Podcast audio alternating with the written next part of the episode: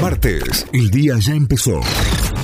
Y esto es lo que tenés que saber para arrancar. En Notify.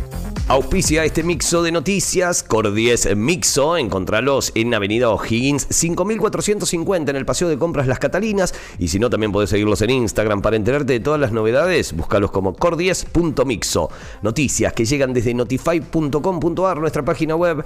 El FMI aprobó la segunda revisión trimestral pero exigió profundización y avisó que la inflación bajará muy lentamente.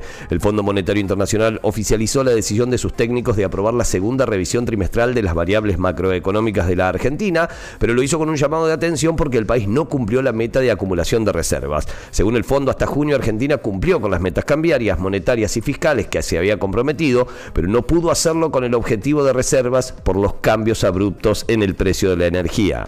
Al salario mínimo le faltan 60.800 pesos para cubrir el costo de la canasta básica. De acuerdo al análisis del Instituto de Estadísticas del Defensor del Pueblo de la provincia de Córdoba, en agosto el precio de la canasta básica para un hogar de dos adultos y dos niños fue de 48.279 pesos y el precio de la canasta básica total fue de 108.629 pesos, marcando una diferencia de más de 60.000 pesos.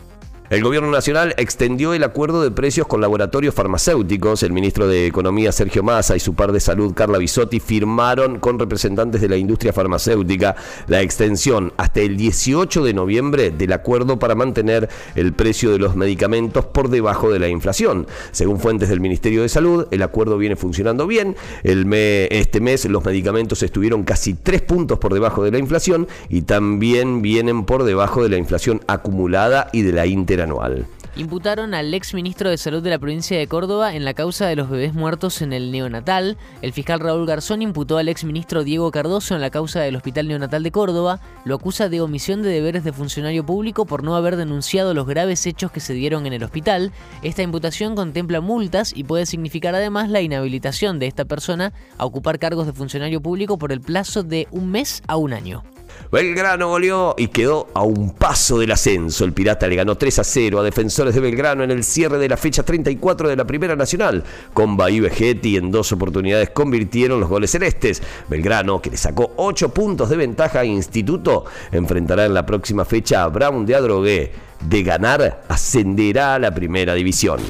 Notify, las distintas miradas de la actualidad para que saques tus propias conclusiones. De 6 a 9, Notify, plataforma de noticias.